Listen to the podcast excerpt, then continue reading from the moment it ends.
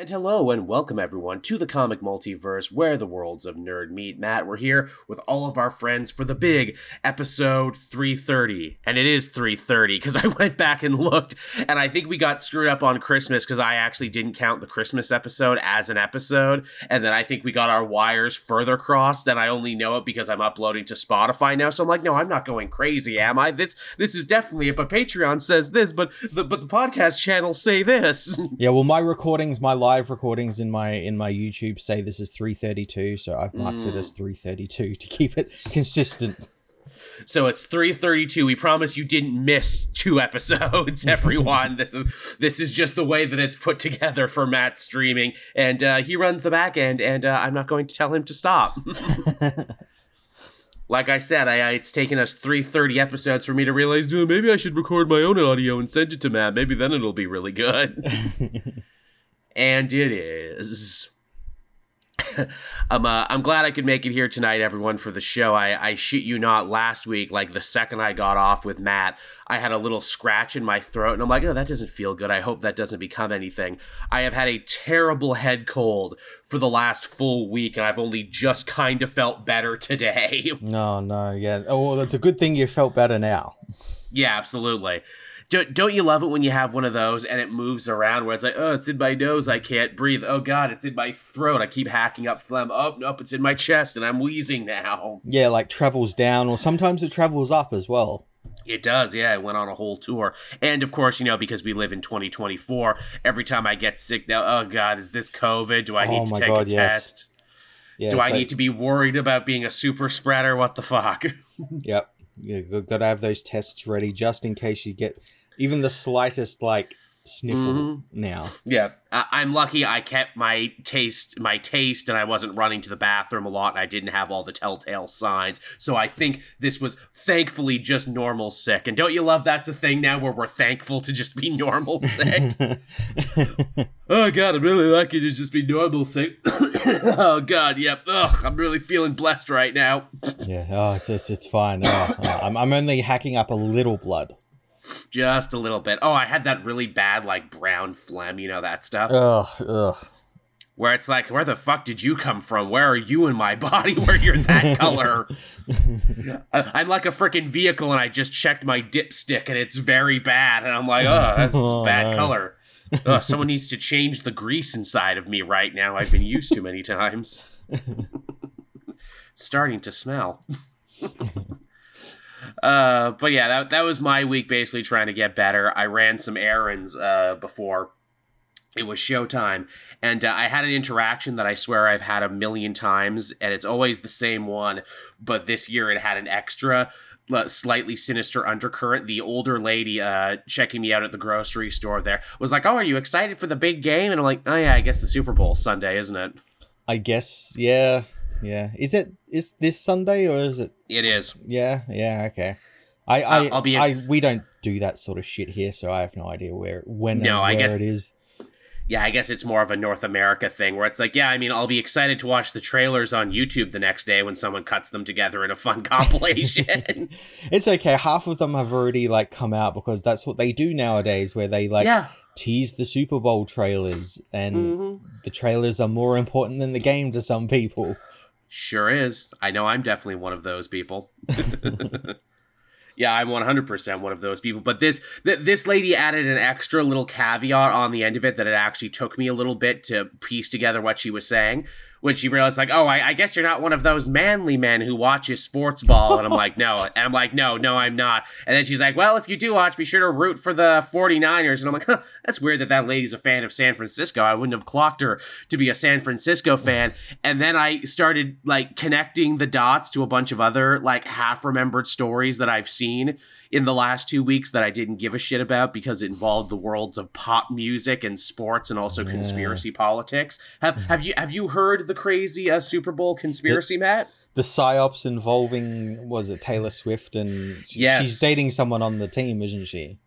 Uh, yeah, someone in the opposite team from the 49ers, and crazy conspiracy theorist chuds now have it in their heads that, oh, if the other team wins, I don't even fucking know what the other team is because I don't know sports, but if they win because that guy is vaccinated, they're going to take the field and they're going to announce their plans to, uh, what is it, uh, enact Joe Biden, and this will lead to the new American Civil What are they, War. fucking Bane or something? What the- Up, yeah, exactly. Taylor Swift is going to take over the stadium. Oh, the city is yours now.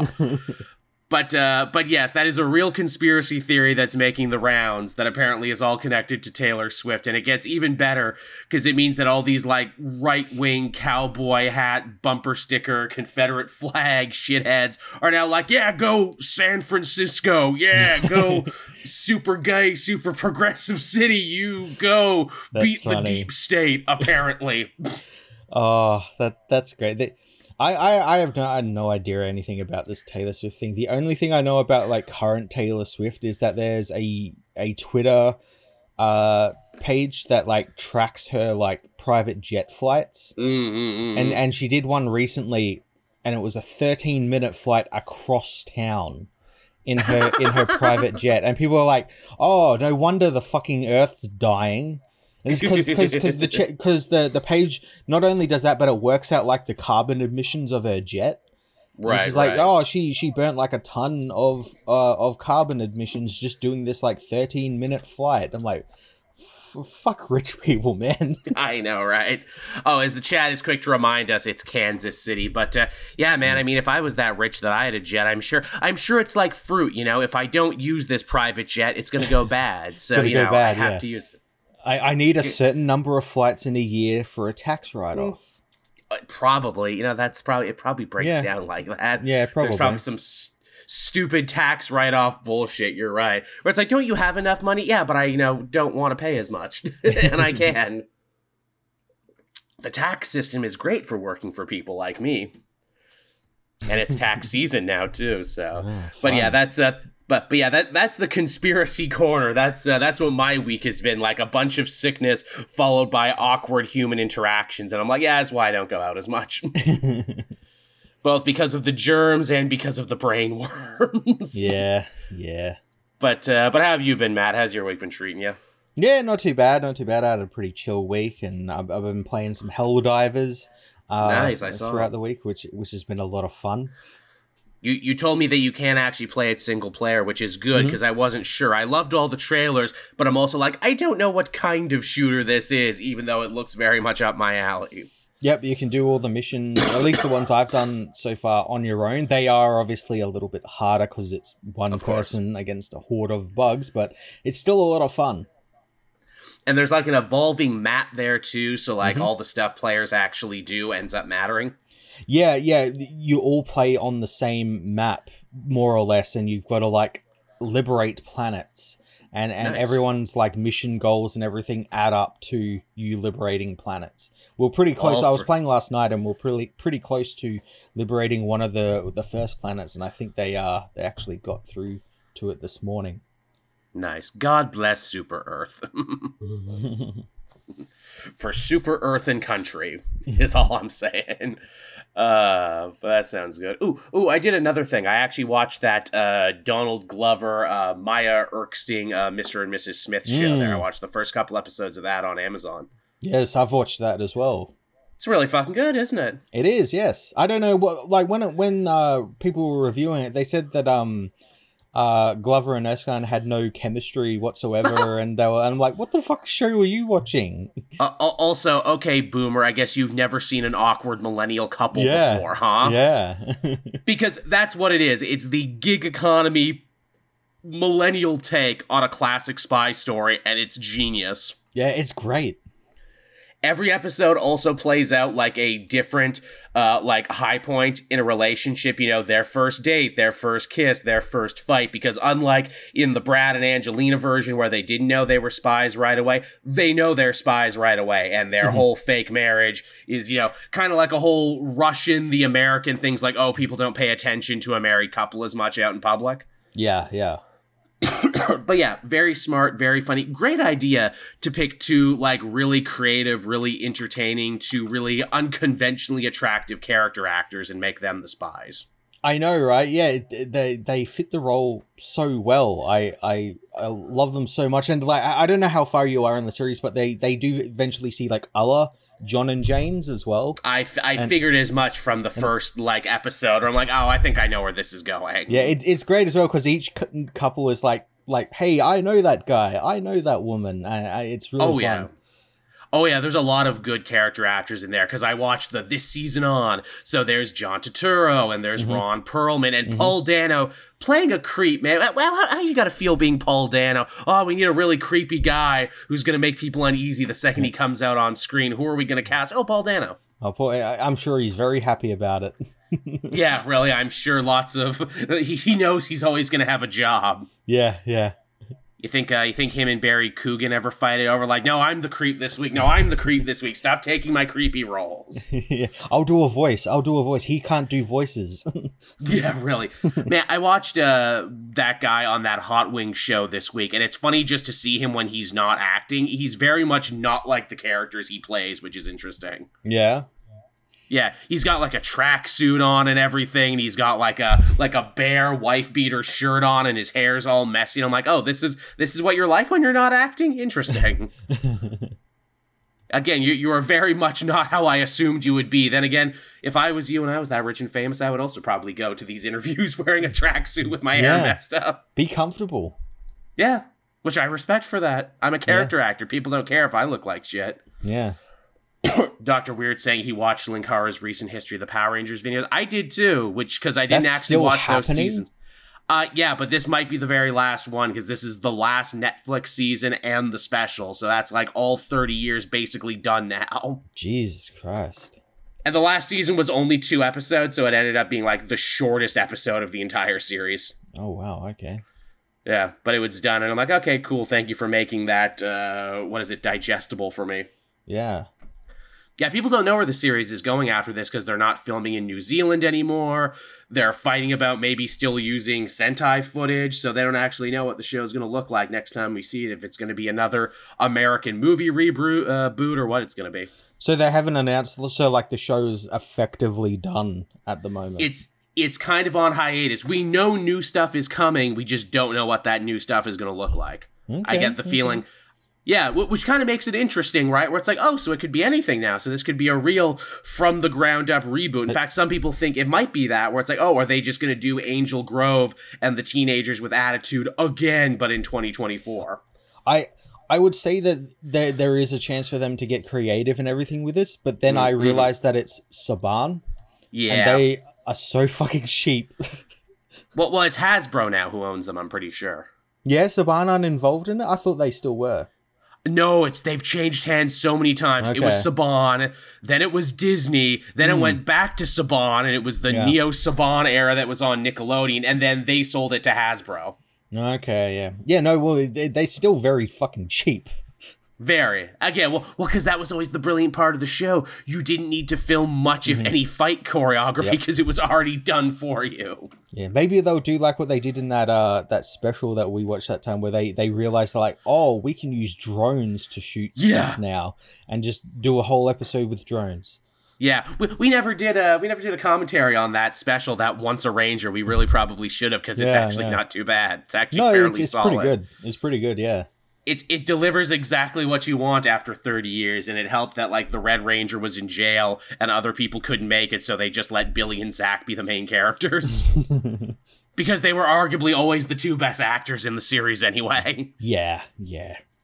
So it was nice to just let them run with it but uh, yeah so that's the sort of week we all had. Should uh, we hop into the news mac because there's some fairly interesting stories this week. Let's do it All right, starting things off, your uh, surprise one shot announcement, courtesy of Jonathan Hickman. It's going to be simply called Doom, and it's going to be uh, seeing Doom versus Galactus and what they're calling, you know, maybe maybe the last Doctor Doom story? Question mark. I don't know. Mm-hmm.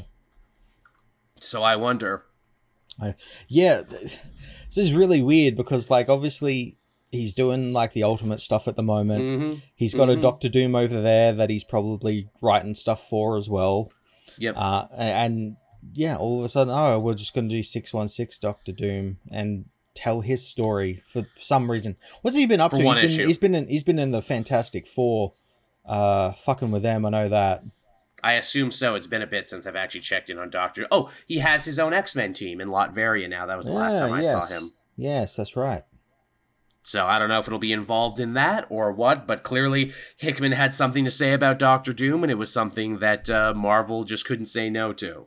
Okay, yeah, well, I'm all for more uh Jonathan Hickman.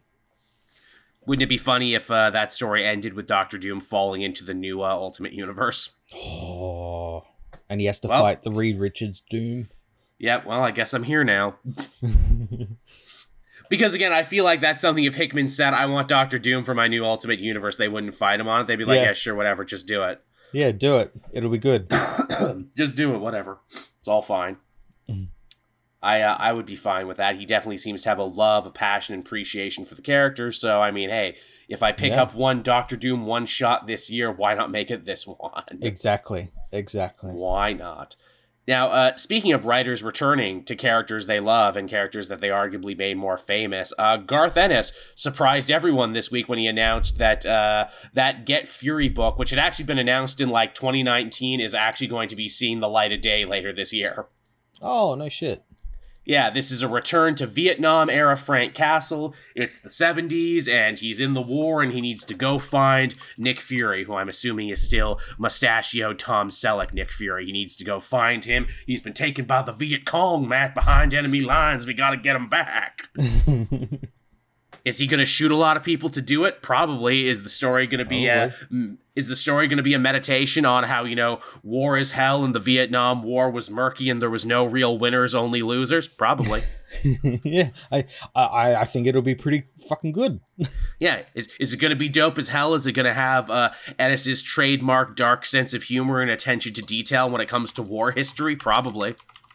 Probably, probably. Are we going to get references to other Punisher stories like the Valley Forge and all the other stuff that Ennis wrote for him that involves Vietnam? Yeah, probably.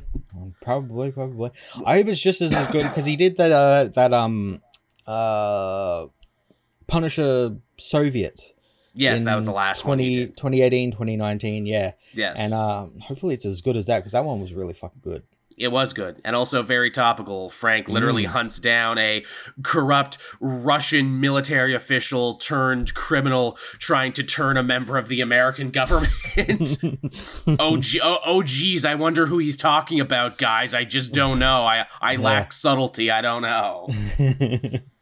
and like Ennis really humanized the uh, what is it the KGB guy that Frank teamed up with because it's like oh yeah you guys your losing war in Afghanistan was exactly like our losing war in Vietnam and it ushered in the end of your empire just as you know our empire is ending. Oh, so good. yeah and very sad and very like yeah. Also hey Frank drinks in that story. I forget uh, he doesn't drink all that often but he actually has a glass of vodka in memory of his friend. Yeah. Yeah, good stuff. I'll be interested uh, to see where this one goes. I'll definitely be picking this up. Also, hey, will this shut people up when they're like, oh, they're trying to bury Frank, they're trying to make him go away as part of a bigger conspiracy? And I'm like, just, just shut up, just fucking shut up. He's, he's, he, he's always coming back. He's definitely coming back. They're not getting rid of the skull. They're just going to use it sparingly, or when Garth Ennis wants to write something, and Ennis wanted to write something, so shut the fuck up. And we've already had te- uh, like Frank's uh, potential uh, return already teased in in Yes. various books and stuff. So yeah, Yeah, it's not as though he's not gone anywhere. Yeah, it's obvious what's going to happen. He'll come back, he'll fight Joe Garrison, they'll make a big deal about selling that story. yep, yep. And, hope, and hopefully Pepose gets to stay on and write it because I like what he's doing Yeah. with Joe Garrison now, and I'd actually Yeah. love to see his take on Frank. Yeah, it's it's been pretty good. It's only what three or four issues in. Uh, yeah, and it was always going to be short. I think the next Mm. issue is actually the last one. Yeah, yeah. And uh, it, funny, everything about Joe Garrison is basically taking stuff that Frank doesn't use in this continuity more. Oh, he's older. Oh, you mean closer to Max? Yep. And he's more high tech. Oh, like Punisher 2099? Yep. Yep. Yep. It's just he took all that stuff. Also, that's that's not even a skull on his shirt. It's just a bunch of LED lights on his old shield suit. Yeah, yeah. The, the the funny thing, I was like looking at it the other day. I'm like, hey, this actually looks like like a, a negative space version of the the shield logo that just Yeah. happens to also look like the skull. Yep, yep. And he is in fact a shield agent, and when he takes the coat off, you can see the old shield insignia Yeah. on his arm. Yeah. Which actually, hey, maybe uh maybe they'll use Joe Garrison as a backdoor way into trying to bring back Shield. Isn't it weird Yeah. that Shield has been gone for so long? I know. Like you would have thought it would have come back by now. Right? I mean, did like no writer have a strong enough pitch for it, or is Marvel just like really that horny in keeping that bit of like multimedia synergy going on? Yeah, I guess so. Yeah, because it's not in the the movies or TV shows anymore. Yeah. And again, like it's not like they were using them a ton, but you always just like knowing they existed and whenever they would like swoop on in to clean up a Mhm. mess after like a big super fight or something. Yeah, yeah. Yeah. Now what else we got going on after that? Ooh, so I like to call this piece of news a thing that made Joel sad and think for a minute this week. uh, Kumail Nanjiani uh, was on that. Oh God, what's uh Smallville? He was the Flash on Justice League. Why is his name escaping me? uh, inside of you, Michael Rosenbaum. Ah, yeah, Michael Rosenbaum. Yeah, so he was on Michael Rosenbaum's podcast there, which I watch every so often. It's a pretty good show. There, he's a fairly good interviewer. And uh, Kumail Nanjiani uh, opened up about you know uh, his experience with the Eternals movie and having to go around and promote the movie when they basically already knew it was a bomb, and just like how sad and despondent that made him, and how it made him feel like maybe I should quit acting. And and the story had a happy ending. At the end, he's like, "Look, my wife told me I need to go get therapy, and I did get therapy." And I'm like, "Oh, that breaks my heart." Because Kumail, I've said it a hundred times, he's a guy like us. He had a podcast. He was just a funny, geeky guy with a podcast. Yeah, and then he got put through the Marvel meat grinder and became Yeah. whatever he is now. and came out the other end and had a bad time with it. And I'm like, "Oh, that sucks." Yeah, I think it was also more to do with the fact that he went through all of that, like, or like, Oh that, yeah. like, because he you go through like that because he like literally changed his entire body, but then Yes. like after that, he's kind of got to keep that up, Yes. and Yeah, that's not r- like sustainable at all. No, and he even said it when he was doing it. He was very upfront and very transparent, where it's like, yeah, I transformed my body to get like the Marvel body for this movie. And I hated every minute of it. And I Mm. promise when I'm done, I'll go back to being fun again because this was my job for like six months to get ready for a movie that you all ended up hating anyway. And I still had to smile and I still had to talk about my diet and I still had to promote the film when you all decided you hated it. And I think it would have been one thing if, like, oh, the fans loved it and the critics hated it, but like actual fans like him, like us with podcasts, are like, this sucks, we hate this. And the fans are like, no, no, no, you know, Chloe Zhao, no, no, the interesting stuff with lighting. This was like a very, you know, risk taking movie. And I'm just like, oh, that feels rough. But, you know, good on him for being open and transparent about it. And him also being like, look, I was proud of my work on that movie. I actually watched that movie. I didn't watch any of the other stuff I was in from around that time. I didn't watch Stuber. Oh, Stuba. Yeah, I didn't watch Stuber, but I watched this. And yeah, I liked Eternals too, and I liked him in it. Yeah. I thought, you know, he was perfectly cast. I thought he did that role really well. And it breaks my heart to know that he had a bad time, because like I said, he is us. He is a nerdy guy with a podcast who got to do good, assumed that his career was about to blow up, only for it to not do those things. I know, right? As as one of the, the the three people who have actually read Eternals, I can say that movie Right. was so fucking good.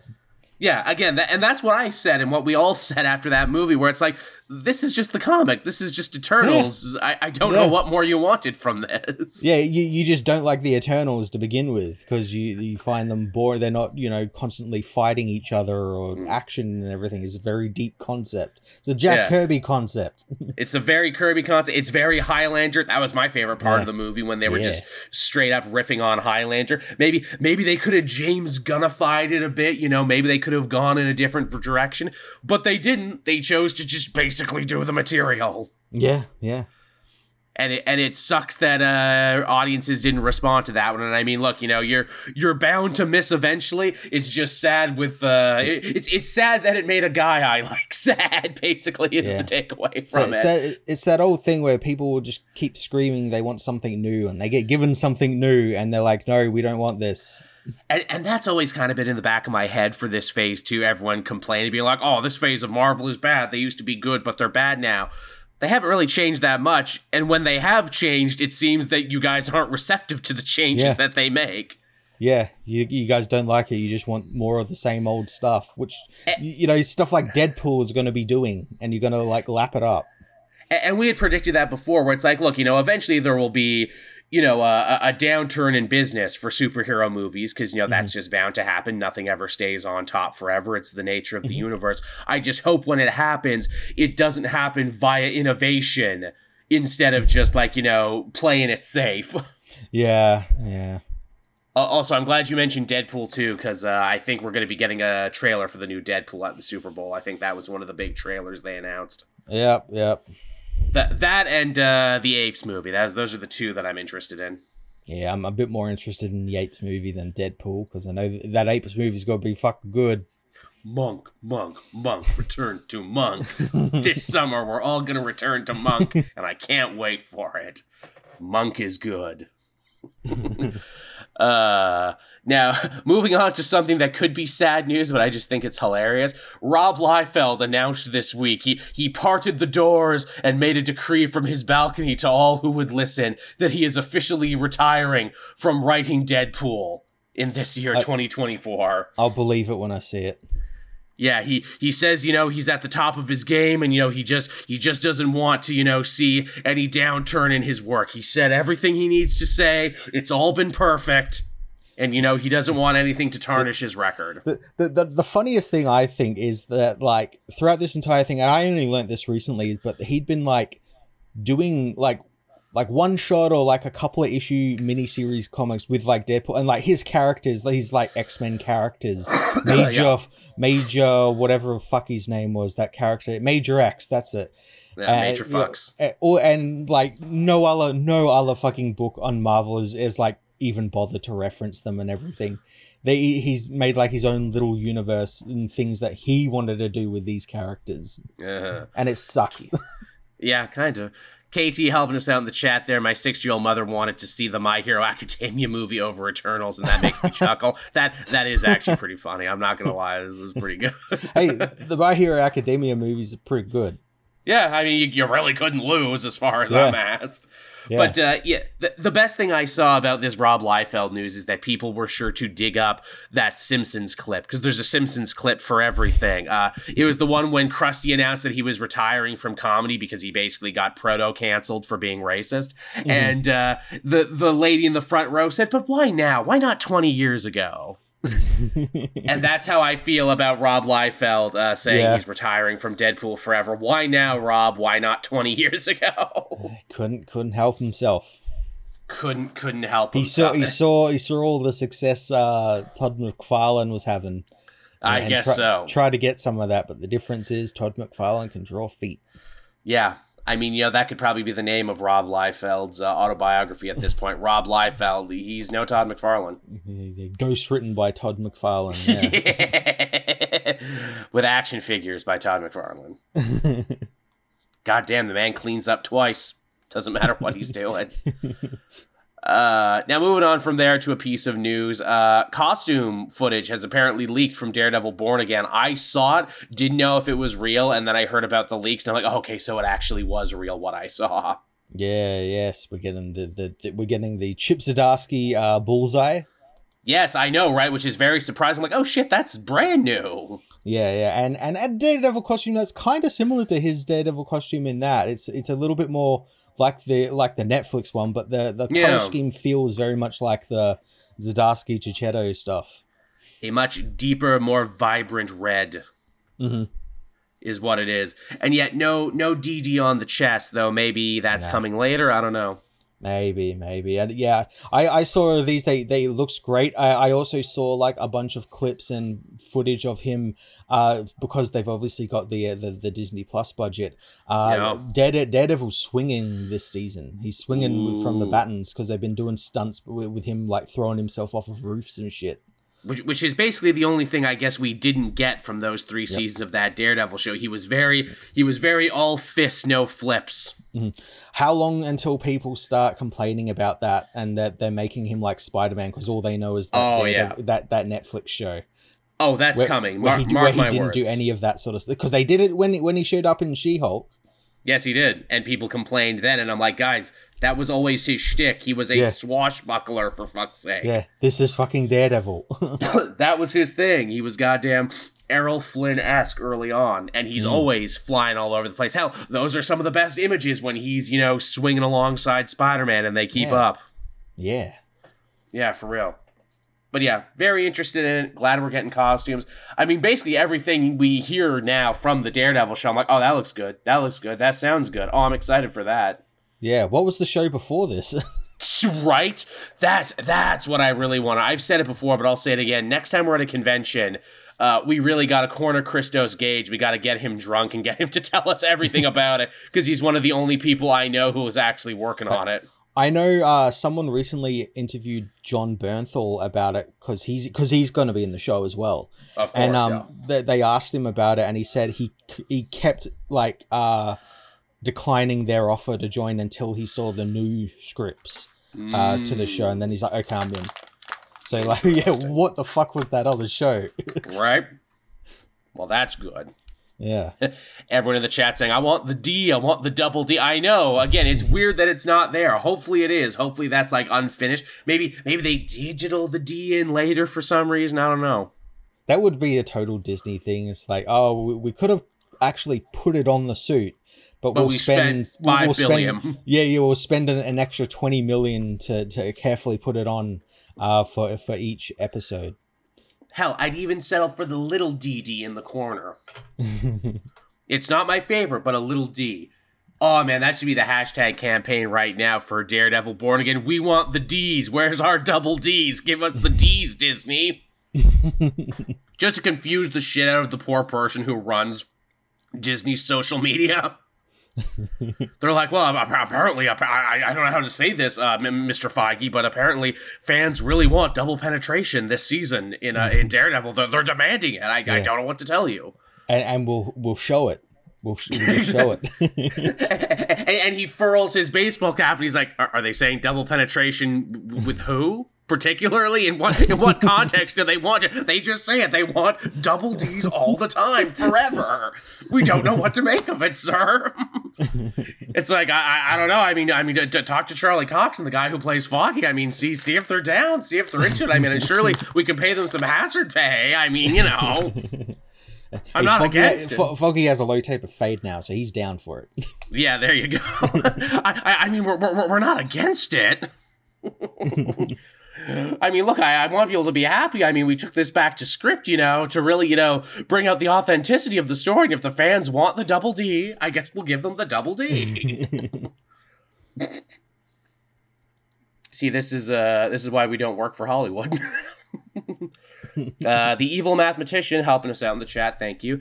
Uh, you might be right about Amazing Spider-Man might be good, but my grandpa taught me to read with Peter Parker book, and nothing will dull the great Ah, that's really nice. nice. That's really good. I like that. I like stories like that when generations share uh, comic stuff together. Yeah. And also, hey, let's celebrate because that's your 20th super on live stream. Hey, Oh fuck yeah. how about that? I, I I didn't even see that pop up, so yeah, you saw that before me. There, Matt runs the back end of the show, but I'm doing my job too. I promise. uh, all right, so I guess that's all the news that was fit to print this week. So Yeah, lots of oh, interesting stuff coming down. One, one little story I just want to talk to you about, which is uh, Oh, sure. that did did you see that they announced uh there's that fucking dead uh not Daredevil fucking Blade Avengers fucking Blood Hunt coming out. Oh yeah, yeah, yeah, yeah. yeah. You see it's getting 20 plus tie-ins. what? yep. and, and not only that, they've broken them down into uh into tiers. So we've got like um fuck, we've got limited series, Uh-huh. tie-ins, and then there was uh, I think one shots. That's uh, that's 20, inc- 21 of them, I think. that's incredibly unnecessary. Let's. Uh, do, do, do, they, do they have them? Have they listed them? No, no, they they've oh, they had this like graph um where it was like it's like so here's your main book and then oh they're also releasing issue 1 again as a red band issue that's for I mature saw. audiences which, uh, whatever. Yes. which we can have some more blood in it. Which I mean, I guess makes sense if you're doing uh, what is it, a vampire horror book? You should have some blood. That that is interesting. Twenty plus tie-ins that can kick some Yeah. rocks. I'm They- they sorry. ha- they haven't announced any of the, them yet at least at least to my knowledge uh, beyond like obviously i imagine you know avengers uh, like the captain america and all that sort of stuff will be getting one but yeah the it, the, the way it was presented was like it's like uh, and come back later when we reveal these Mhm. titles you know it's like oh Oh boy. Oh boy. Yeah, yeah, okay. I'm seeing the graph right now. Yeah, limited series. That means like more than three basically is new series unto itself. One shots, which is exactly what it sounds like, and series tie-ins to books that are already going on. So like, you know, who's already on the Avengers basically. And Blade I'm sure will also be getting a tie-in because it's a Blade event. yeah i assume we'll be getting like a spider-man tie-in as well Probably. Probably an Yeah. x-men tie-in or something Yeah, wow. All I can say is like, Jesus fucking Christ, guys. Way way to already make me tired for a Yeah. story, and it's not even out yet. I was excited for this. I thought it was just going to be, oh, it's just Blade and, and Avengers crossing over. They're going to kill some vampires. Nope. No, we've decided to make it needlessly long and uh, Ah. tedious, and it's going to go all the way from May to July. Oh my god. And also the fact the fact that it's going to be clearly crossing over with so many books. You know what that means, Matt? That means we probably can't fucking ignore it. yeah, yeah. I'm just going to do a Be- Beast World and just just read the main series. Uh, I read like a couple of times in Beast World. I'm like, none of this is actually coming back at all in the story. No, yeah, ugh. Yeah. God, I'm I'm I'm already not looking forward to this Yeah, now because of this. Because I'm like, oh, you know, that it'll cross over between Avengers and Blade. You know, I'm not really reading those books, but maybe I'll pick it up for the event. Good, good for them for having something. Yeah, 20 plus books across everything. Yeah, wow. Just eat eat my whole ass with a spoon, please. No. no, there is no way telling your story like this could possibly ever make it better.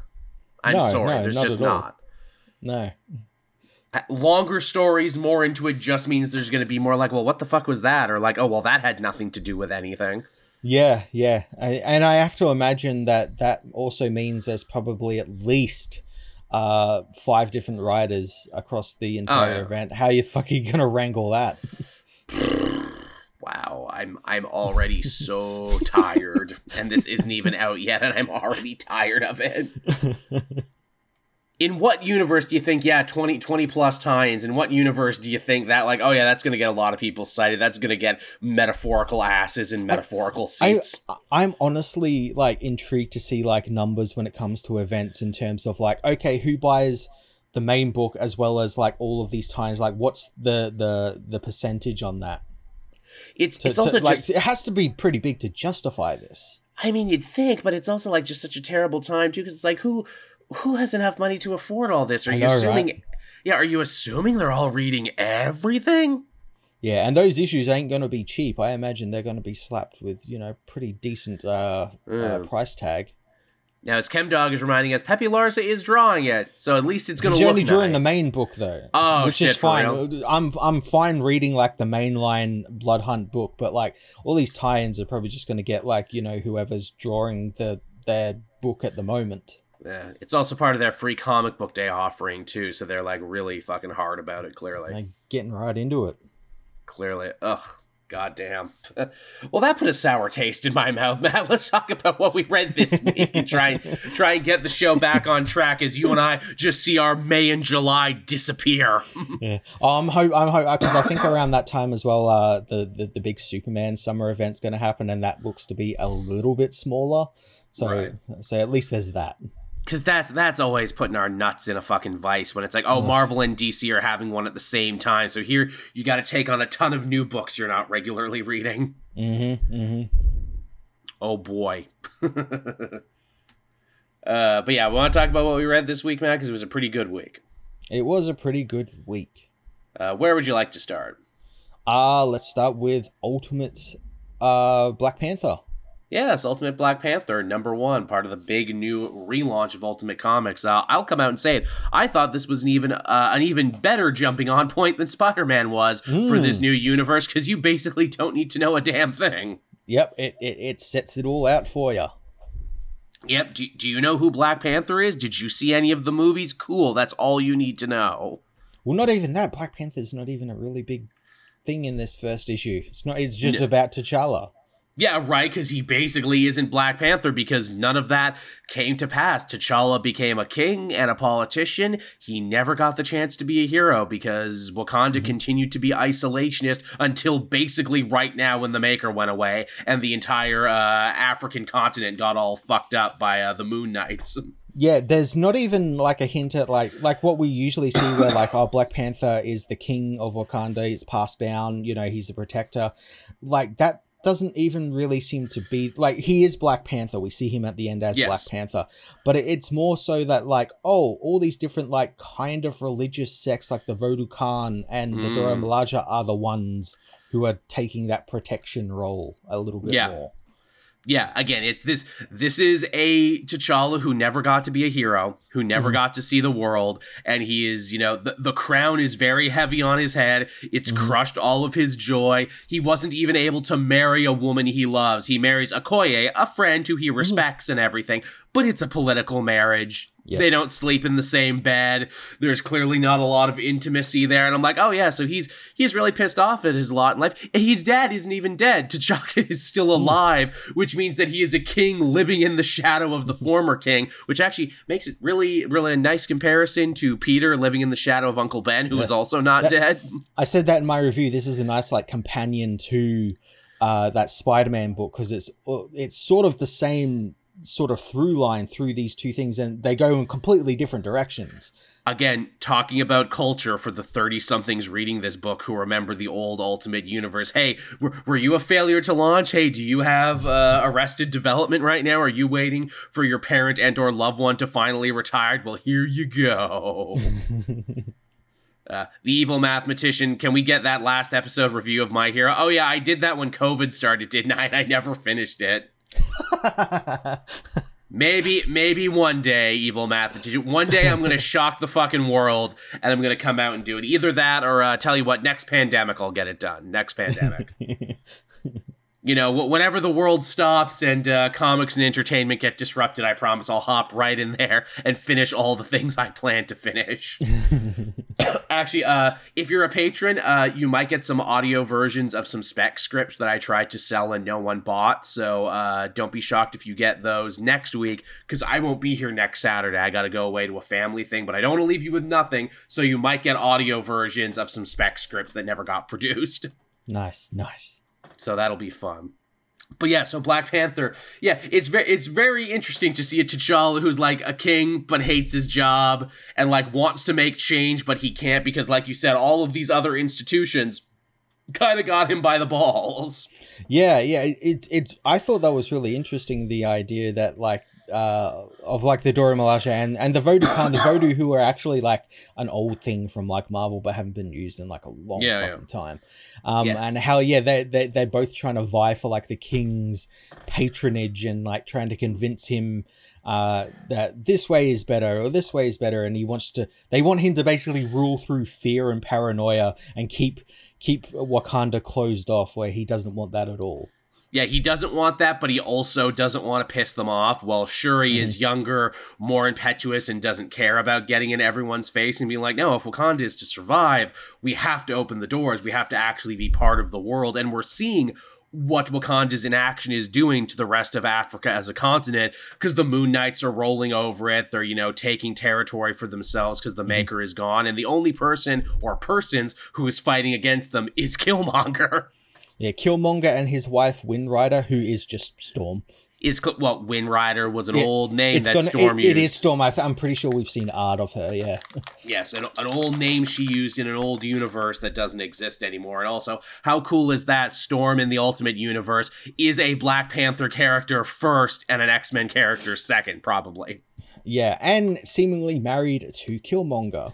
Right? How about that? Killmonger is in a loving marriage, and Black Panther is in the loveless marriage. Yeah, it's pretty cool. A very interesting take, which also makes me think when all these characters get together, there's probably going to be some love triangle stuff going on. which I'm all for, which might also give Killmonger more of a reason to hate Black Panther in that case. Yeah. He stole he, he took my woman, damn it. I was with a goddamn weather witch. She was a literal goddess. I can't ever come back from that. No man can come back from that. She's like the greatest woman ever.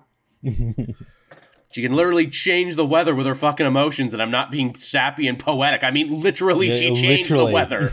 yeah. One time she got pissed and she uh, called down a lightning storm. but yeah, really, really strong first issue. yeah, I'm I'm looking forward to seeing where it goes and like how like because obviously like a big part of the story is is Wakanda coming out to the world and everything. Yeah.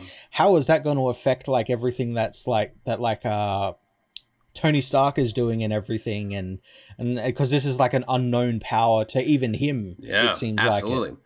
Makes it. What's the state of vibranium now? Is there no Hmm. claw anymore? Is there no uh, adamantium for Wolverine's skeleton because they've been closed off for so long? I think they said that Cap's shield was adamantium, or did he have the shield in the ice with him? I don't even remember. I think he did. I think it was it was sort of like off to the side, but Right, I, yeah. d- I don't know whether they mentioned what it was made of. Yeah. What a- what about the Man Ape and all these other Black Panther Hmm. villains? Do they even exist now? Because uh, T'Chaka didn't die, and all of these big watershed moments in Wakandan history didn't happen, or at least didn't happen the way they were supposed to. Yeah, very interesting. yeah begs a ton of questions and this is this is always the best part of a new ultimate universe the thinking and the wondering yes, what happens next? yeah what happens next what happens from here what what new and interesting ways will old characters be introduced Yeah, yeah. So, yeah. So far, the Ultimate Universe is two for two. I think.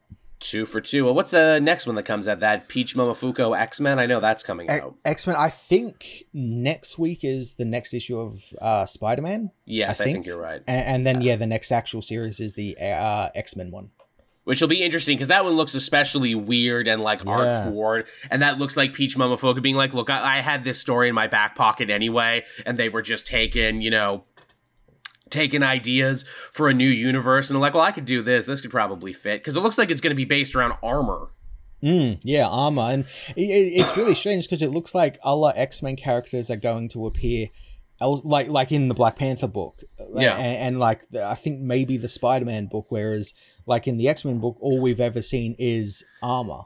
Yeah because the idea being that the maker stopped all these incidents that made heroes happen. Well how do you stop the entire race of mutants being born? Yeah, or do you just like kill xavier and make it so that like the x-men never form as like a team? Mm, yeah, very very intriguing. I'm sure he would have done something to Xavier. Xavier was on the fucking Illuminati who tried to True. fucking arrest him. So That's true. Yeah, it's like, look, I got your fucking name here on my enemies list yeah, I'm gonna fucking break your legs with hammers again. in my goddamn uh, Ultimate Maker burn book over here. Never trust Charles Xavier. any Charles Xavier in any universe. None. Underline three times so I don't forget. In case you know my head gets shot and I forget huge chunks of my memory. But yeah, it'll be really interesting. Do, do, do you think Armor was able to beat it because she's Armor? She was able to like literally protect herself from whatever the Maker did. I could see that. I've definitely seen art of her powers, st- from what it looks like, starting to manifest. Mm, So well, yeah, may- ma- maybe there's something where, like, oh, since the Maker is now trapped in uh, his city, maybe there was something that he was doing that, like, halted the gene, and now that he's trapped, Right. it's like allowed to just, and it just explodes and everything. right. Because I believe at the end of that uh, Ultimate Invasion book, we heard like a news report being like, "Oh, a new African nation has appeared," and like, "Oh, a little girl survived a bike accident that should have killed her because she's Armor. That's why." Yeah, yeah. case case you didn't know, in case you were just only kind of paying attention, that's why. uh, but yeah, Black Panther was probably the biggest one for Marvel this week, and the biggest one for DC this week was Batman 142, the beginning of Joker Year One, the new three-part ongoer uh, that's actually going to be weekly. Which, thank God. Thank God. Thank God, because I, I did not want any longer to have to think about this. Because like I I liked the first issue, but the first issue throws so many big ideas and concepts at me where I'm like, okay, you can't you can't just leave it there, Zdarsky. You have to explain yourself, Yeah, now, now, now you're you're committed. You have to do this. basically. And that's what that first issue is, where he's like, look, I know all of you don't love the idea of a Joker origin. I know you don't love the idea of me taking a little three issue detour from Failsafe to explain this story. Well, let me lay my cards on the table. Okay, you interested now, motherfucker? Yeah, I, I do like that it was. It, it, it wasn't what I thought it was going to be, which is literally just like, ah, hey, it's Joker, baby. He's got the origins going. But no, the, He's the writer is actually Hogs. very well aware of all of the stuff that we had problems with. So yeah, that's good. For for starters, this is a story that takes place in multiple time periods. In fact, we Mm-hmm. start off in the far future where the Joker is dead and old man Batman is doing an autopsy on him. Yeah, yeah, that's a really interesting like like sort of wraparound premise for the for the series. Again, just hitting you in the face with it right away, where I'm like, okay, continue.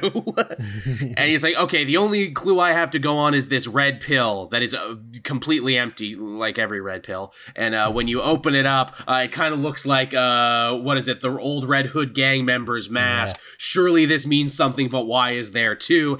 And then we flash back to the moment of the Joker's birth, which is actually directly after the events of Zero Year, which is fucking wild to me that this story ended up being a direct Zero Year sequel. Yeah, that that's that really caught me out of uh left field just because yeah, like where does this happen in Batman's origins? Because his origins are kind of all over the place at the moment. Yeah, because it's like, wait, didn't you also go back and didn't haven't you also been saying for years now that year one is the original continuity Yeah. now? Yeah, yeah. Yeah, we did, but now year one takes place after zero year potentially. we we see that we see the moment of Joker's birth, and they also finally come out and say what had only been implied before, and that is yes, when Red Mask started monkeying around with the multiverse in an attempt to see the Joker's birth and better understand the secrets of madness. In doing so, he ended up creating the three Jokers. In fact, the scene we see of Joker being born in the waterfront there, we saw that in the Red Mask issue. Now we just mm-hmm. see it from another angle. And I feel like a lot of people forgot that actually in my comment section that we had seen this previously. Yes, yes. I, I had one guy actually get very upset and very in my face in the comment section. How can you be sure? How can you speak with such authority and be so sure that this is how the three Jokers were made? because it said so. And because we saw this already from another angle, you just forgot. And we read comics every week. We, we Yeah. we've learned this thing called media literacy. Yeah, yeah. How, how can I be so sure? How can I be so confident? Uh, with all due respect, because it's my job, motherfucker. That's why I'm the king, and if you come for the king, you better not miss. and like, yes, I get stuff wrong occasionally too. I'm only human, but I knew I was right in this one because I have been poring over and paying attention to Zdarsky's Batman run, and I'm glad I did because if you didn't, then yeah, this one probably would have a gone over your head and b confused the fuck out of you. But yeah, so Joker fights three or two other Jokers. We don't actually know which one wins that fight, which is interesting. Yeah, that's that's quite uh, quite cool. Yeah. So we don't know was it the original Red Hood gang member or gang leader who won? And even then, if you read Zero Year, he wasn't actually the original Red Hood gang leader. He killed the Red Hood gang leader and took over mm-hmm. his identity. But the, but this book doesn't remind you that because it doesn't want to muddy the water any further. Look, this this is the Joker who was the Red Hood. Apparently, he did go on an early crime spree, doing heists and everything, but now his mind is basically at war with itself. He has the more human part of him who just wants to lay low, the Red Hood gang member who just wants to commit crimes, and another part of him who seemingly just wants to tell jokes, even when it means getting the shit kicked out of him by bikers. which which I do like that as a Joker thing where it's like he literally can't stop. He is compulsive in telling Yeah. the worst jokes possible. Yeah, it's it's his thing. Yeah, he cannot help it. Even when he tries to live a normal life, he cannot help it. and uh, also, hey, the Red Hood gang is actually fairly alive and well. They broke up, but Joker gets saved by Brian. I love just regular ass Brian. Brian, yeah. because the Joker's not a big deal yet. Not everyone is afraid of him yet, and he just thinks of him as the old Red Hood leader. It's like, oh, hey, man, you know, we really missed you. You know, you were a good leader, actually. You were really smart. and so many other gangs are now ripping off the Red Hood gang shtick. You've got the Black Hoods and uh, the Gray Ghost. That made me laugh. That, yeah, that was pretty good. Gray Ghost. I'm like, "C- c- can we see the Gray Ghost? The Gray Ghost actually Yeah. sound pretty fun. Yeah, can, can, can we see them now, or is, is that next issue? Yeah, don't yeah, d- don't blue ball me, Chip Zdarsky, about the Gray Ghost. I want to see them. Also, hey, maybe maybe Tim Drake should take up uh, the Gray Ghost name as an origin. That'd be pretty dope, I think, for one. but that's just me talking. Uh, but yeah, so that was kind of cool. We see that Joker gets like he essentially gets triggered for lack of a better word when he sees Batman. He doesn't know what to make. But there's there's a whole thing in his internal monologue where he talks about, you know, I, I feel like I'm becoming chaos. I feel like I'm becoming something more. But chaos shouldn't be afraid. Madness should have freed me, but I'm more afraid now than ever. And I kind of love that because it's like, oh yeah, what does Batman always say about his villains? They're a uh, superstitious and cowardly lot. So naturally, Joker would be the most cowardly of them all so to be afraid of everything. And Joker ends up getting the most unlikely bit of help from Dr. Daniel Capito, the guy from the night who tried to teach Batman to like harness the power of his mind. He was basically Timothy Leary saying, "Oh, we'll expand the human consciousness and you know, you'll be the perfect human, Batman. You'll feel no pain, you know, You'll be able to adapt to any situation. You just have to give up all emotion and be like an unfeeling psychopath. And of course, Bruce was like, fuck off. No, you're insane. You're insane. You're, you're a joker. You, you, Basically. you're insane. You're, you're, you're like the joker. He, he kind of is. And like you go back and you read that issue, and I'm like, oh my God, he's talking about super sanity, is what he's Yeah. saying. Which is totally like a, I, I believe it's, it's a Grant Morrison idea that the reason the Joker is the way he is is because he's able to constantly change to match any situation he's in. That's why sometimes he's a clown, sometimes he's a cri- killer, sometimes a crook. Yeah, that's, that's that old super sanity. Which I kind of think like, oh my god, is this what Zdarsky is saying that that is actually Joker's power to change for any situation that he's in? Is that why there's three? They're all locked in his head and he can cycle through them as need be. Uh, the- the- the- see, that's interesting. That's a really interesting take on the joke. Very. Unlike anything we've seen before. Yeah, And again, yeah. and again, and again, it's not giving us an origin, is what No. it is. It's just explaining why he is the way he is, why he's kind of eternal. Yeah, and as well as it's not really also creating new things for him. It's taking things that have already existed and Mhm. giving some context to them. Which is a very Zdarsky thing for his run. He hasn't Mm-hmm. actually created that much. He's gone back to old stuff. Mhm. As the Chem Duck saying, you see, he's a joker, a smoker, and a midnight toker, and with su- and with super sanity, he can shift between these at any time to better fit the situation. That's the three jokers I want. Forget whatever Geoff Johns was talking about. That's what I want. That's the one I want. But yeah, the, I, I love too. It's also a direct sequel to The Knight. The Knight was like the best new Batman origin story I've read in years, and now it's even more important to read than ever.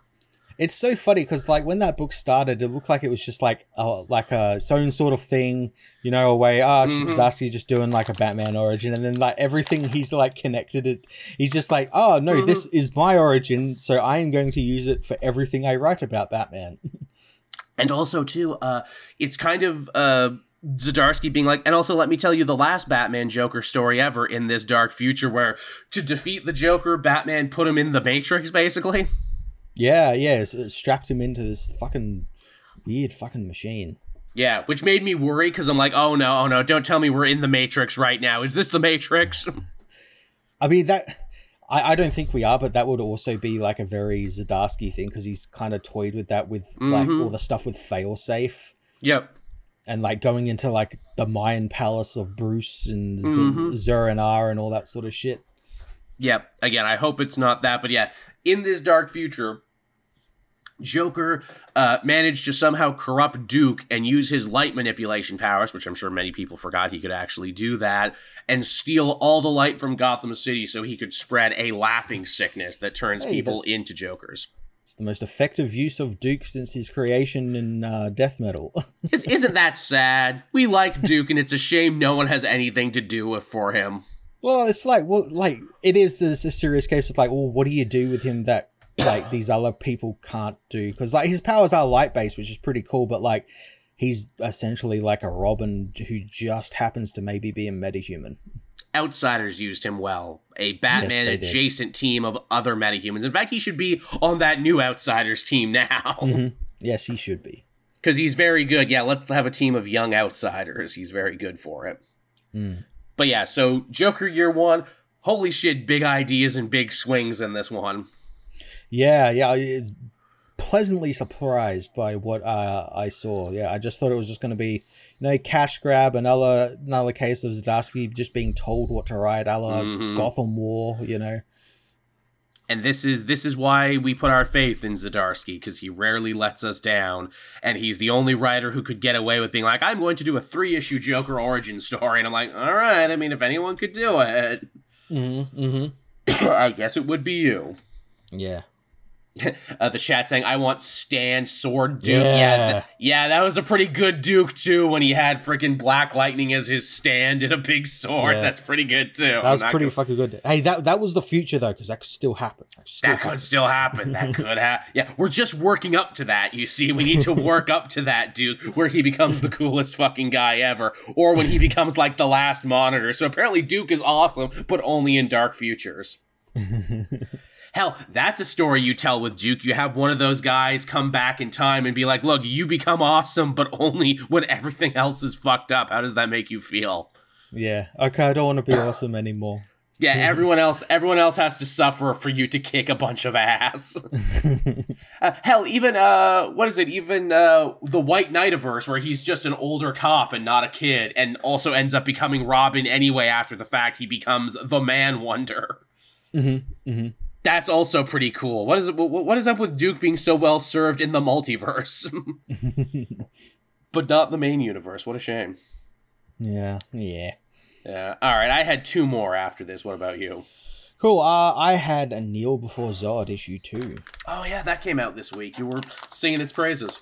Yeah, the, the, this this book continues to, to go from strength to strength, and this issue uh, deals with more of uh, Zod's inner turmoil as he's kidnapped. He captured a Kund from the last issue that invaded his Mhm. world, and uh, the book opens with some pretty hardcore uh, torture.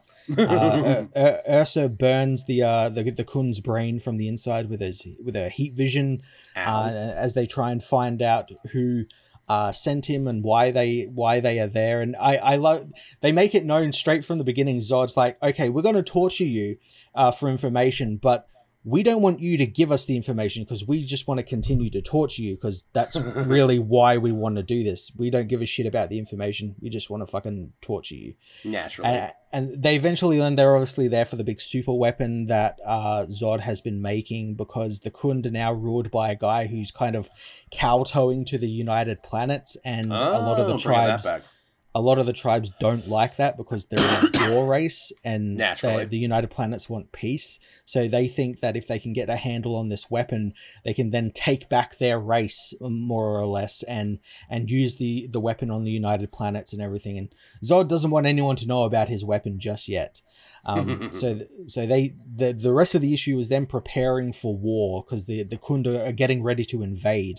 So he's making eradicator drones. He's he's genetically he's had um Ursa do like eugenics on like the fucking the native people of this planet they took over and like Oh, installed like bad. installed like this neural net in them so it makes them like fight uh, until they literally like fall apart for Zod.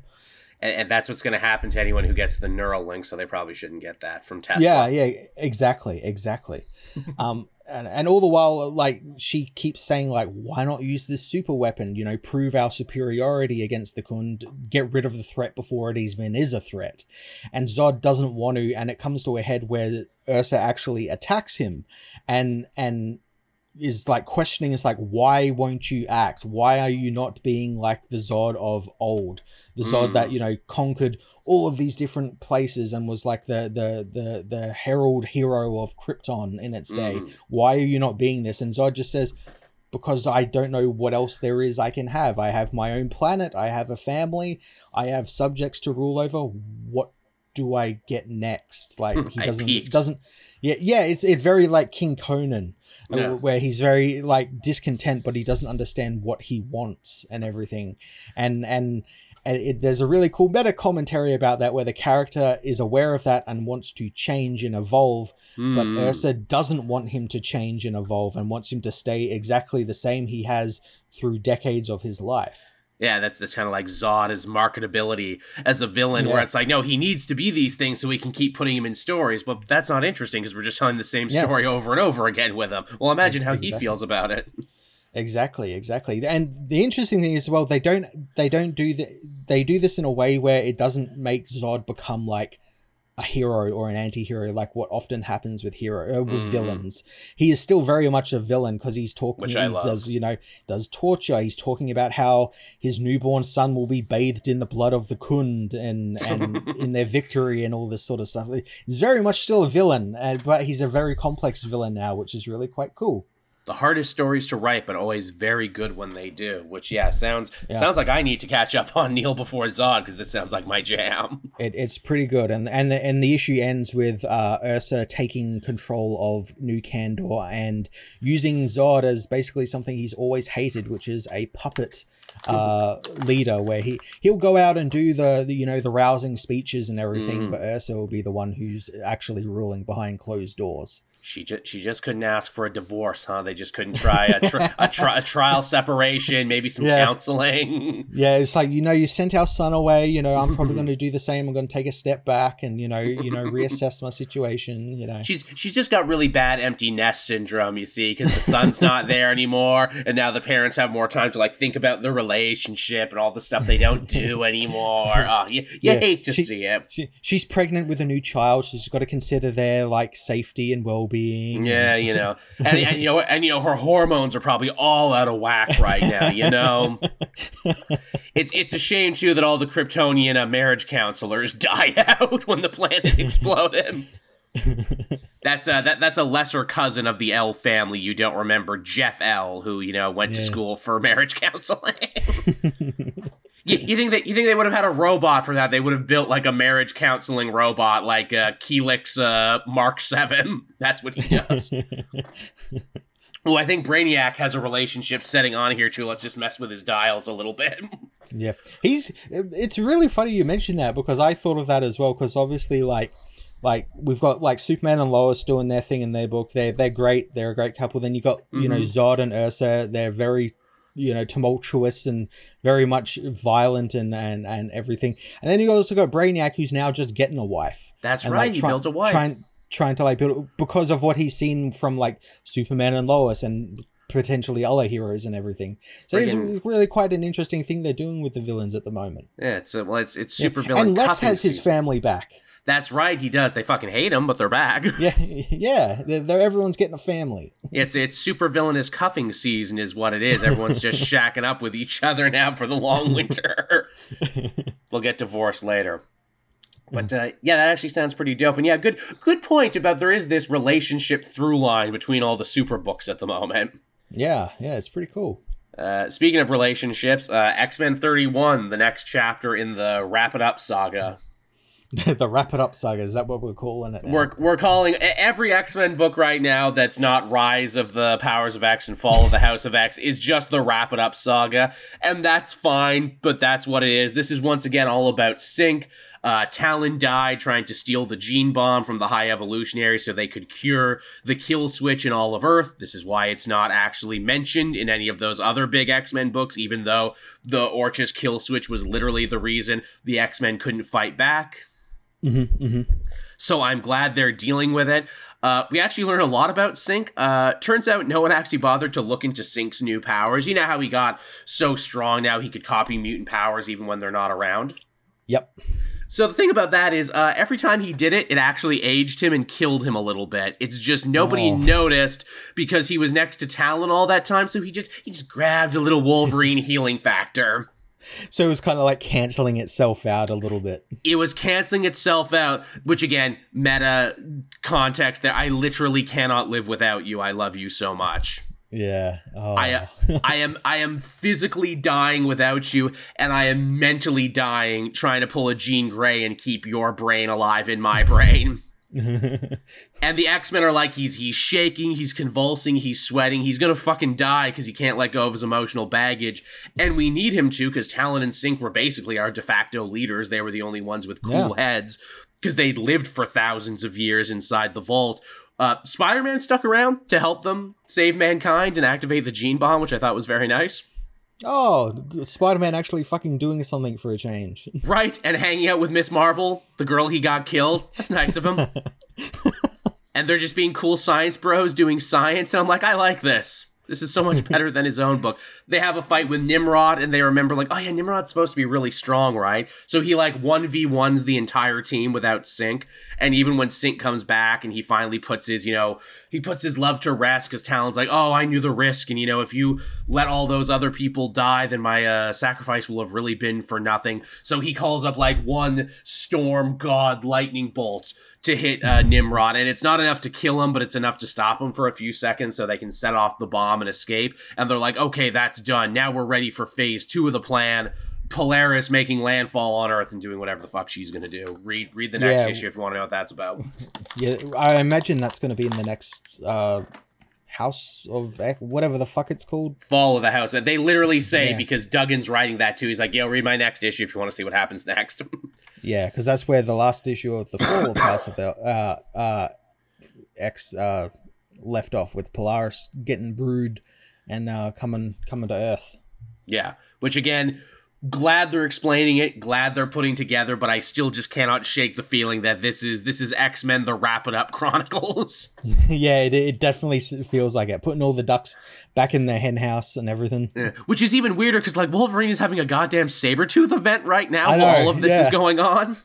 That felt like a last minute thing. It was like, oh, we, ha- we were meant to do this a little earlier or a little later, but now we're going to have to like wrap up before July, so we've got to move it on. Which I guess Ben Percy gets to get away with it because it's like, well, you did X Force and Wolverine since the very beginning. You've been here longer than anyone else, so mm-hmm. you know what, man. You you wrap it up at your own pace. You you do what you're gonna do. You're clear. You, you're, I guess you're in the middle of what's arguably one of the best runs ever for both these books because we wouldn't have kept you on Yeah. both for as long as we did if you weren't doing something right. Yeah, yeah, And this feels like an era that people will actually go back and read again. definitely.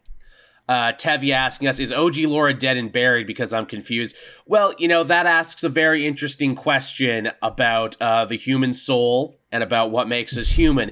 Is that the OG Laura who died? Because she was the one who went in the vault, aged up, and took the name Talon. I would say yes and no, because technically all of the X Men have died dozens of times now and have been resurrected in Krakoa. The answer is is if they have all the same memories and the same personalities, does it matter? Are they not the same person? Ship of Theseus. Yeah. Is the flesh just flesh at that point? Did the OG Laura die? Yes, but she died way before this because that technically wasn't even the real Laura, and the Laura who's running around now as X23 is also not the original Laura. None of the X Men are the original X Men anymore. Yeah, no, they died long, long ago. Yeah, if if you have such a narrow view on what is humanity and what is the flesh, it is the original flesh, or like you said, Matt, is it the ship of Theseus? If you just ch- keep changing parts. In fairness, they didn't change any parts. Same memories, genetically exactly the same as they remember. Mm-hmm. Just you know, maybe not the same ones that got shat out of the womb. Just you know, ones that got shat out of big eggs. So, you know, wrap your head around that one, if you will. Again, that's that's a much bigger philosophical question there, Tevye, about what makes us human and what makes us really real. Are any of us real right now, or are we all in a simulation, bro? I don't know, bro. Sm- smoke this and we'll talk about it, bro. but yeah, that's X Men. is pretty good. Spider Man drove a truck at one point into Nimrod, and I mean, anytime Spider Man is behind the wheel of a vehicle, that shit's just hilarious. yeah, yeah, it, it is really funny visual. Why is it so funny? Spider Man driving any vehicle is just hilarious. I know it, it, it- it's just the way he looks, you know, uh, gripping the steering wheel and everything. I know. Is, is it because he's a New Yorker and he's not used to driving? Is it just because Yeah. we're so used to seeing him swinging around that it's just this like uncanny valley thing? hmm But yeah, so uh, I had one more after this. What about you? Cool. Uh, I had Superman seventy eight, and I'm not going to talk about it all that much because it wasn't very good. No, yeah, you uh, you weren't liking the uh, the Batman one, and you weren't liking this one. Now that's a shame. I, I didn't mind Batman eighty nine. Batman eighty nine was great. Yeah, Uh, but and the first volume of this is great, but Batman, uh, but Superman, this uh, metal curtain is just uh, it's not moving at all, or like Didn't- when it moves, it moves like at the speed of light. didn't didn't improve. No, uh, yeah, most of this issue is just Metallo fighting Superman. Superman manages to beat him with the Deus Ex Machina that he has just a big red button on his back that he presses and turns the suit off. Helpful. That he that he learns because Lex Luthor built the armor because it's like a Lex Luthor war suit that Russia stole. Um, Damn Russians. yeah, th- that that's literally the entire issue, which it, it, it in itself is really strange because literally last issue we had this whole sequence where Metallo was told by his Russian handlers that he will not be able to confront Superman just yet because they need to, uh, like sow dissent in the public of Mm. America against Superman and like you know all that sort of stuff. And like this issue literally opens with him arriving at the White House and challenging Superman to a fight. And I'm like great guys you, you just completely like upended your storyline lois lane is barely a thing in this book even though the first issue like uh, like teased out this story where she'd be like hunting down these like russians in america Oh, uh, cool. barely anything with her since that Well, uh, well, she's just she's in this issue twice and she gets one line So, so what you mean to tell me, Matt, is that these comic sequels to the Superman movies are, you know, staying true to form by getting worse and Yeah. worse as time goes on? Yeah, yeah, and Margaret Kidder is, is just like slowly leaving the production because she hates what's going on with the writing and everything. And, And same suffering with Hackman, mental they couldn't- illness, you? They could they couldn't get him back, so he's just in a couple of panels, you know, not with anyone, sitting at home. Oof, oof, sh- shamefully accurate. shamefully. So, so when you put it that way, it's actually a pretty true representation of like Superman movies in the eighties. in, in that case, it's a brilliant work of speculative metafiction, is what we're saying. you just you just didn't know how deep the fucking rabbit hole yeah, went. I just didn't didn't understand what Venditti was doing. at the time. Man, goddamn. So someone send this clip to Venditti so every time someone has a problem with this book, he can be like, "Yes, I did it on purpose. They were right." But yeah, it's it's really like a nothing burger of an issue. Oh, kryptonite barely affects Superman, even though in the last couple of issues we had this really cool idea where like this the kryptonite weakened Superman, but it also made him experience like intense PTSD at the attack he had. and Oh. kind of made him a little bit like sort of paranoid about what was happening. That was really quite interesting. That's completely gone in this issue. He's able to like just dodge stuff, dodge kryptonite blasts, and get real close to Metallo, even though he's got like the chest arc open and everything. well, that's And lame. yeah, uh, yeah, yeah. N- n- normally, I'm used to hearing you speak so glowingly about the Superman Yeah, you love. no. It's it's it's new to hear you talk about Superman that's kind of chapping your ass. it's just just all over the place. And yeah, I, I don't know how long this book is meant to be, but like, surely it's coming to a close very soon, like ten issues or or eight issues or something. And if we're at the halfway mark, like fucking barely anything has happened. Surely it can't go on much longer. Surely. Yeah, yeah, yeah.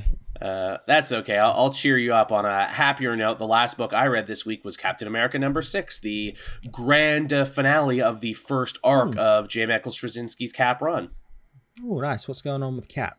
They brought it all together and brought it home in a great way. In the past, we see him and his gangster buddy Meyer Lansky fighting it out with German Bund dudes trying to stop them from bombing Madison Square Garden.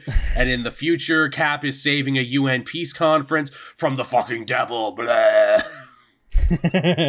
Well, well, well, it's a devil Asmodee, and he, uh, he, uh, what is it? Possessed the body of a serial killer, becoming a villain called the Emissary. But again, he's fighting Nazis in the past, and he's fighting Nazis in the future. Is the whole thing, and you know, Steve Rogers' life. He he he says it quite uh, succinctly, where it's like you know, uh, history comes in waves. You know, people don't realize the upheaval while they're in it, and you know, history doesn't repeat itself, but it very often rhymes, and you know, his life just cannot help but keep rhyming.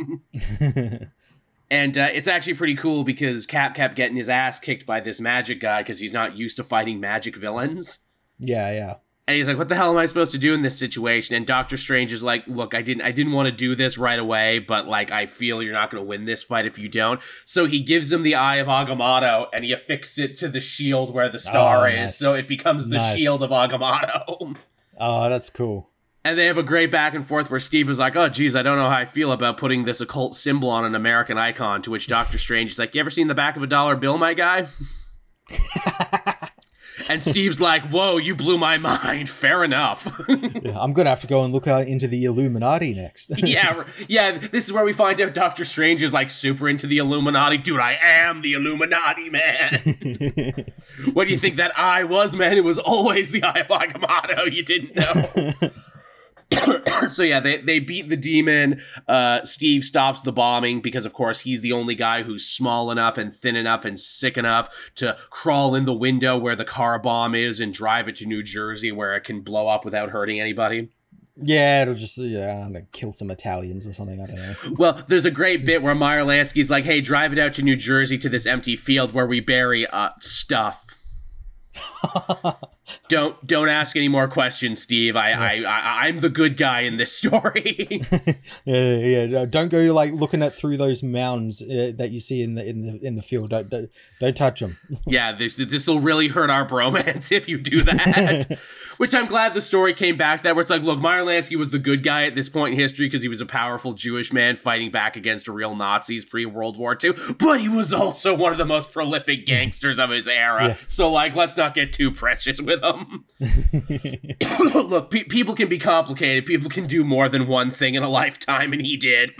it's it, it reminds me of like um uh the movie The Rocketeer and how that has like gangsters in it and they're like fighting the government, but then the Nazis will also appear and then the government and the and the gangsters like okay these Nazis are bad so let's like team up and like fight them.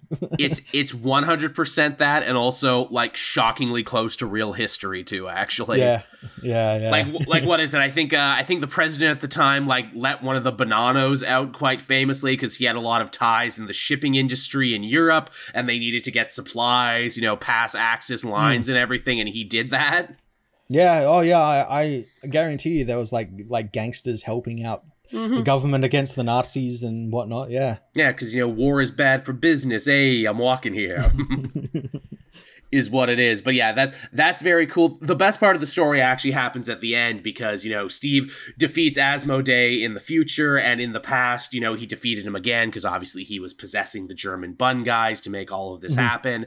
And uh, the the guy who the demon is possessing has like a sniper bead on uh Steve when he's in his hospital bed, and he overhears the doctor being like, "Whoa, kid, you're really sick. It's not just asthma. You've got like nervous system problems and stigma and everything else there, and diabetes. You're you're not gonna live more than five years. I'm sorry, kid." Oh, jeez. you're just not gonna make it and the demon hears that and they're like no you know what don't shoot him it's better this way him him stopping me today surely this is a fluke let him let him live his last five years in pain where he'll die sick and unloved forgotten by history because surely steve rogers will never accomplish anything this sickly little kid from brooklyn and i'm like oh that's funny the demon underestimates him in two different timelines Now we now we need like a storyline of the demon like after that and like seeing like you know Cap going through World War II and like helping winning the war and everything and just him being just like utterly berated by like all the demons in hell. Be like, Yeah, you had really. your chance. Like, come on, man. well, well, well that's kind of why he's doing what he's doing now to try and make up for it and he yeah, gets try and make up for it. Yeah, yeah. he gets beaten twice and steve's like look you're right you're a demon i can't beat you but like i can fucking exercise you now you don't have a body now you can't do shit motherfucker and and it ends on like a real like bittersweet note because Steve had taken in like this Korean drifter guy who was helping him uh, rebuild his you know family tenement building and everything and make it livable again. And Steve's like, "Oh, you should stay on and you should be the manager." And he's like, "No, I think me and my family should move on. We have family in Seattle."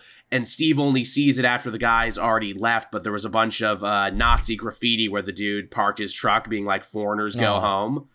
Oh, Yeah, and that breaks Steve's heart. And the final page is him like white painting it over, and he reiterates what he says in the beginning. You know, history moves in waves. You know, people don't recognize great change when they're in it, but there'll always be those sad people who will dilute themselves to stand next to power that shares their hate, and there'll also always be those who are willing to fight against it. I fought the Nazis back then, and if they ever want to put on their uniforms and step to me again, they're gonna catch a fucking shield to the jugular.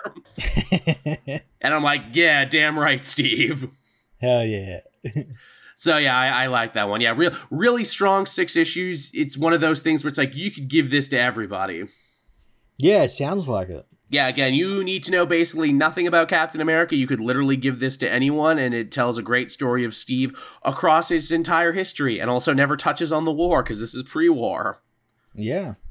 And I kind of like that about it, where it's like, yeah, Steve was always a good kid. And also, his sickness kind of ended up being one of his greatest strengths because people were always underestimating him and it let him Yeah. get places that no one would expect.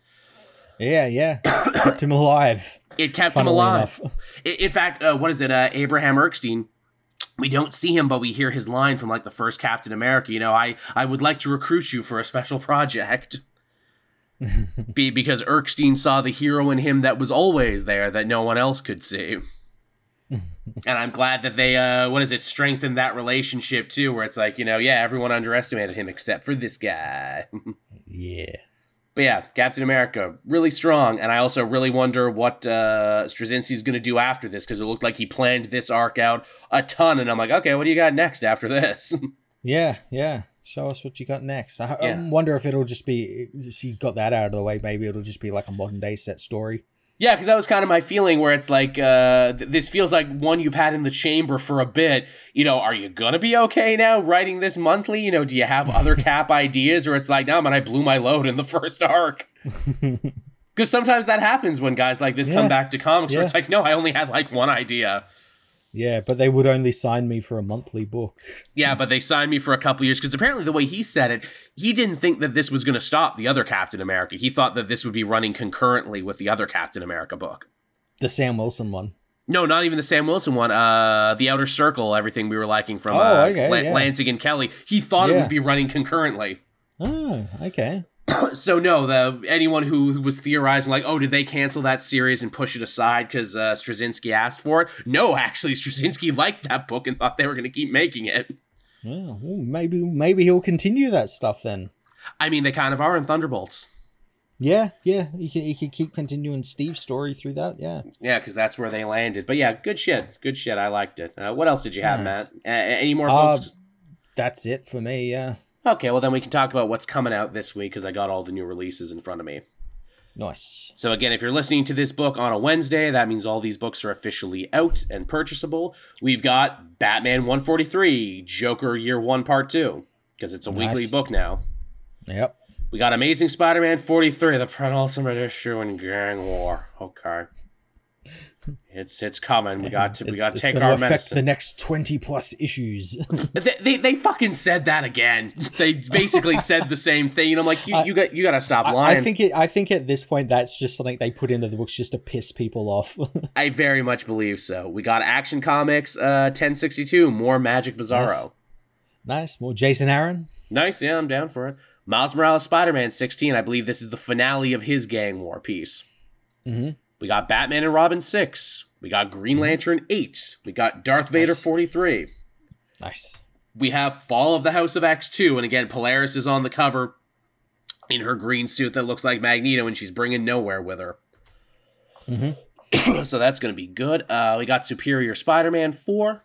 Uh, what else we got? Oh, we got Red Hood the Hill, which I kind of wanted to read, but I don't know if I'll have room for it. This is the yeah, return. I did as well. This is the return of Shawn Martinbrough in his "Hey, you all really should have bet on me back then, but thank you for betting on me now." I guess.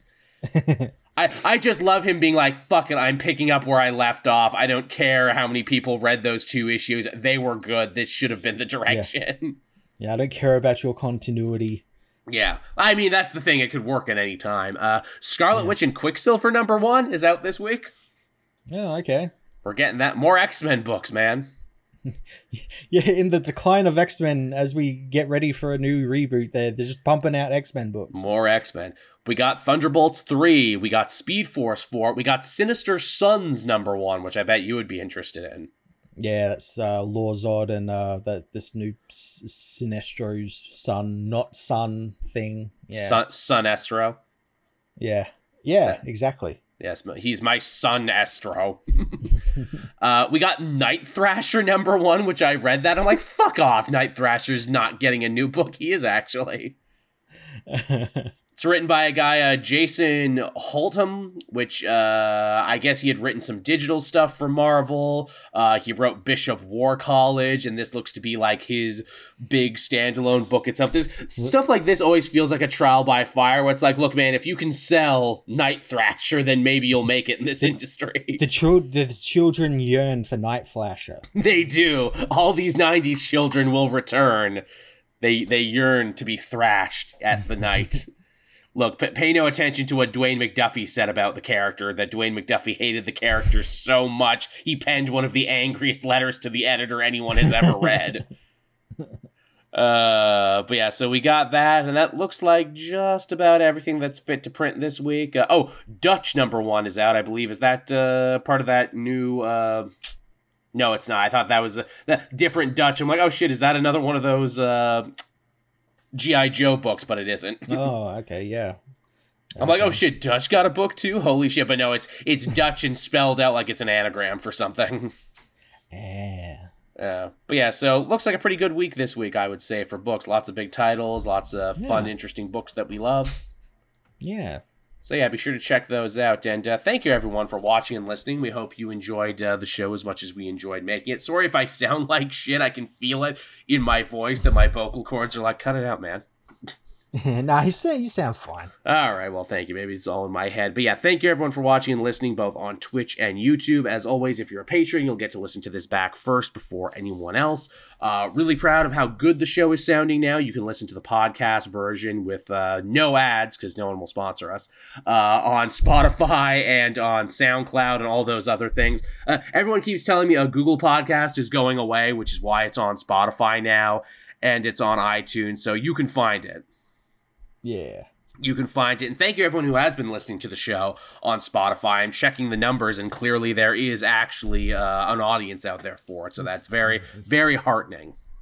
Easiest way to listen to the show, I think. Yeah, I think so too, across everything now. So definitely check that one out. We'll try and be back again. Uh, I will be gone next Saturday, like I said, but uh, I'll try and upload something to the Patreon for all of you out there to listen to it. It'll be something different. Like I said, it's a spec script I wrote for someone else that I'm just going to record now, uh, unedited and uncut.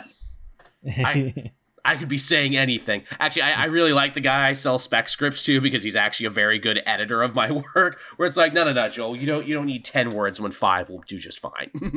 yeah, yeah. But I love being long winded and verbose. You're used to it because of the algorithm. yeah, yeah, for real. I can't stop talking. Uh, I can't even end this show. I can't stop talking. All right, everyone. Bye bye. We'll see you next week. Or actually, no, the week after that. I promise. Bye bye. Yes, bye.